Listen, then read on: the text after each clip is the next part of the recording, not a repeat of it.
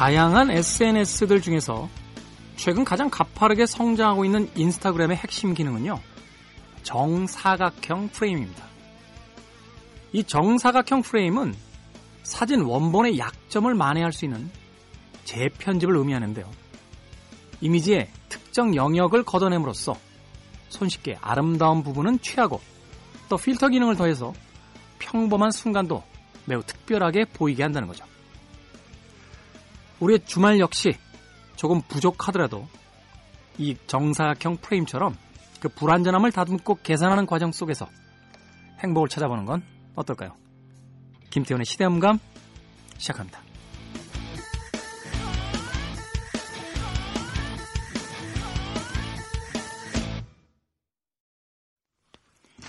그래도 주말은 온다.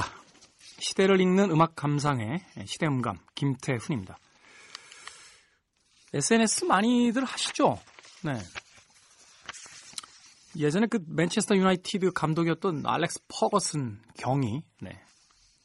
SNS는 인생의 낭비다 하는 이야기를 하셔서 굉장히 유명해지셨는데, 그렇게 따지면은 전 지구에서 인생을 너무 많이들 낭비하고 있는 것 같아요. 이게 묘한 중독성이 있어서요. 저도 사실은 포털 사이트에서 뉴스를 찾기보다요, 그 SNS에 먼저 들어가요. 그러면 좀 화제가 되거나 중요한 뉴스들을 이 SNS 친구들이 이렇게 링크를 걸어서 올려주는 경우가 많기 때문에 사실은 그렇게 뉴스를 보는 경우가 많습니다. 근데 이게 사람의 취향에 따라서 조금 나눠지는 것 같죠? 저는 페북을 많이 하는데 아무래도 이제 글을 좀 많이 써야 되니까. 근데 사람들이 다 저쪽으로 가더라고요. 인스타로 다 가요. 근데 인스타는 사실 글을 많이 쓰긴 좀 그렇고 이렇게 사진을 중심으로 예. 저도 뭐 인스타그램을 하긴 합니다만 네. 그런데 역시나 좀 저는 당황스러웠던 게 페이스북을 많이 하다 보니까 이 그 직사각형 프레임에 익숙해져 있다가 인스타에서 이 정사각형으로 프레임이 짜여지니까 사진을 옮겨놓으면요, 제가 보여주려고 했던 장면이 묘하게 잘려나가고 사진이 저희 용어로 약간 바보가 돼서 이렇게 뜨는 경우가 생겨요. 아니 그렇게 편집해서 올리면 되잖아요 라고 하시는데, 제가 이제 중년이기 때문에요, 그게 익숙해지는데 시간이 좀 걸리더라고요. 아무튼 뭐 지금은 이 정사각형 프레임을 잘 쓰고 있습니다. 편집이라는 거, 문화심리학자인 김정은 작가가 인류의 창조는 결국 에디팅, 그러니까 말하자면 편집에 의해서 만들어진 것이다 라고 이야기를 했던 기억이 있는데, 사각형의 프레임, 정사각형의 프레임을 통해서 평범했던 하루의 자기 일상의 모습, 이런 것들을 나만의 방식으로 좀 편집하고 그것을 굉장히 좋은 기억으로서 남기는 것도 삶을 즐겁게 보낼 수 있는, 또한 기억할 수 있는 방법이지 않을까 하는 생각이 듭니다. 감히 이야기 드리는데 네. 알렉스 퍼거슨 경 네. 틀린 것 같아요. 패도 있습니다만 분명히 이 SNS가 주는 즐거움도 있는 것 같습니다.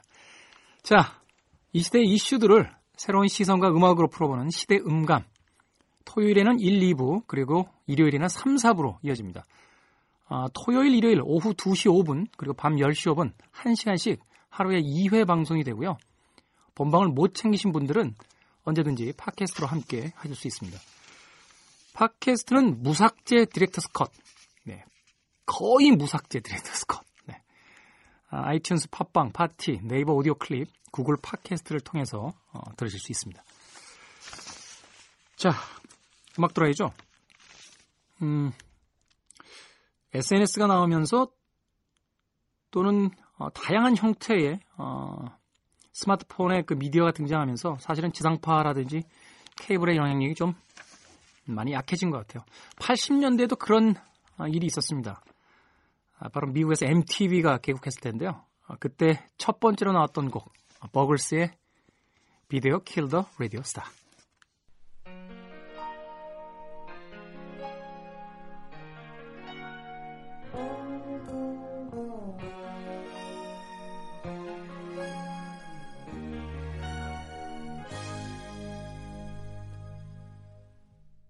하나의 이슈를 바라보는 서로 다른 시선, 두 개의 시선 시간입니다.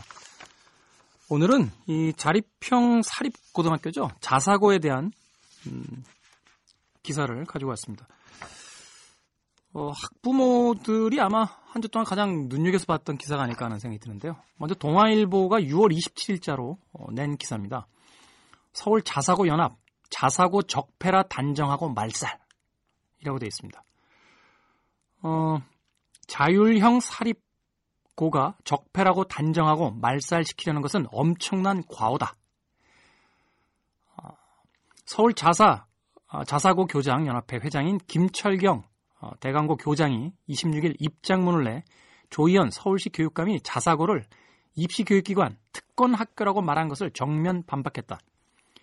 김 교장은 자사고는 방과 후 수업 등으로 학업 부진을 보충해주고 있지만 일반고는 그렇지 못해서 공부하려는 학생이면 일반고에 다닐 때 사교육에 더 의존해야 한다며 고교 교육 정상화를 위해서는 다양한 고교 형태를 유지하고 능력에 맞게 학교를 선택할 수 있는 권한을 학생들에게 주어야 한다라고 밝혔다.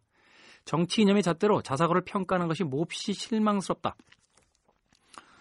이날 경기 안산동산고 학부모들은 경기도 교육청의 자사고 지정 취소 결정에 반발하는 항의 집회를 열었다라고 기사를 냈습니다. 한마디로 이 자사고를 폐지하려는, 지정을 취소하려는 이유 자체가 어떤 정치적인 이슈에 있는 것이고 다양한 어떤 공부의 기회를 막는 것이다라고 이야기를 했다는 거죠.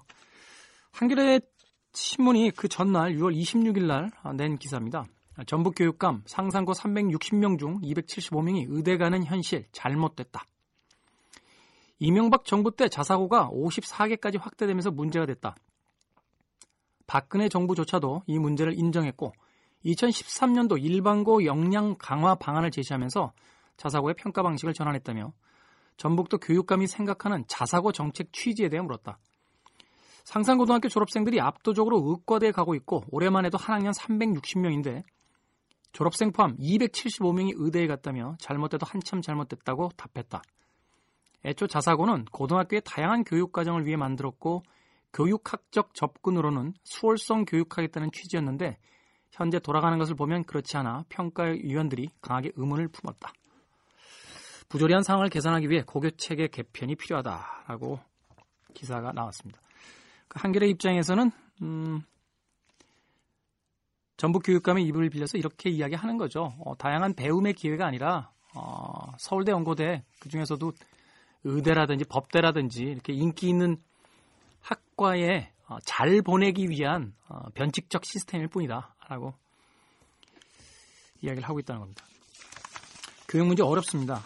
정치적인 위치가 어디에 있든지 간에 아이들 교육 문제에 걸리면 정치적인 견해와는 완전히 다른 이야기를 하는 부모님들이 계실 정도로 우리 아이들에 대한 미래에 대한 어떤 그 관심이 굉장히 크죠.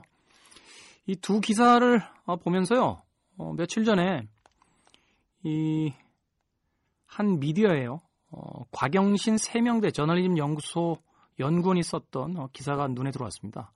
한국 엘리트는 썩은 나무의 상한 열매다라는 제목의 기사였는데요. 이 기사에 이런 구절이 있어요.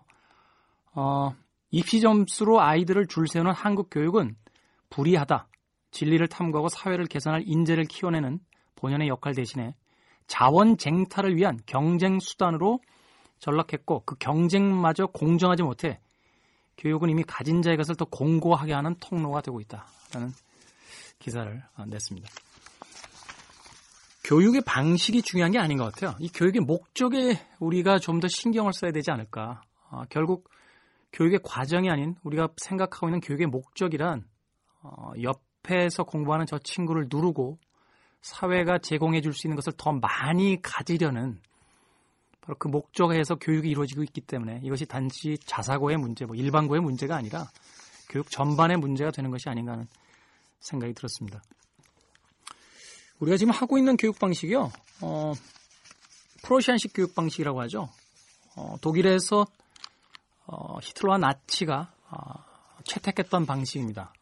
인재를 양성하는 방식이 아니라 노동자와 군인을 만들던 방식이었고 이게 일제강점기를 통해서 이제 우리나라에 이입되고 그러면서 현재까지 어떤 교육의 틀이 만들어진 건데 21세기잖아요. 디지털과 민주주의를 이야기하고 있는 시대인데 교육에 대한 전반적인 고민과 전체적인 개편이 있어야 될 것 같아요. 더 이상 창의력을 이야기하는 아이들에게 똑같은 옷을 입힌 교복을 입혀서 네 가지 답 중에서 하나를 고르라고 하는 형태의 교육 방식이 과연 창의력인 아이들을 만들 수 있는 방식인지에 대해서 고민을 좀 해봐야겠습니다. 심지어는 학부모에게 들은 이야기인데요. 아이들이 좀 독특한 생각을 하면 선생님이 그렇게 하지 말라고 그러는데요. 그거 틀렸다라고. 여러분들 혹시 이런 문제 아십니까? 소가요, 거울을 쳐다보고 있습니다. 그리고 소가 가로치고 봅니다 라고 돼 있어요. 초등학생들에게 시험 문제를 낸 거죠. 그 가로 안에 들어갈 이야기가 뭐냐? 소가 거울을 보고 있으니까 답은 당연히 거울을 봅니다 라고 쓰는 거죠. 한 학생이 이런 답을 썼습니다. 소가 가로 봅니다니까 소가 미쳤나 봅니다. 소가 거울을 볼 일이 없잖아요. 그런데 거울을 보니까 소가 미쳤구나 이렇게 생각한 거예요. 얼마나 창의적이에요. 관찰을 하고 그것을 추리했잖아요. 그런데 한국의 공교육은 틀렸다라고 채점합니다. 창의력이 넘쳤던 아이가 그냥 눈에 보이는 것을 적는 일반적인 아이로 바뀌어야만 하는 거죠. 우리의 교육에 대해서 한 번쯤 생각해봐야 될 시기가 아닌가 하는 생각이 듭니다. 이 대목에서 핑크 플로이드의 Another Brick in the Wall 이 노래 들으면 좀 오버할까요? 듣죠 뭐.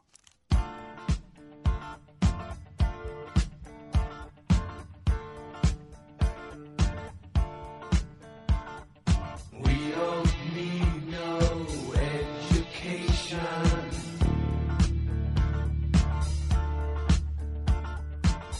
don't need no thought control.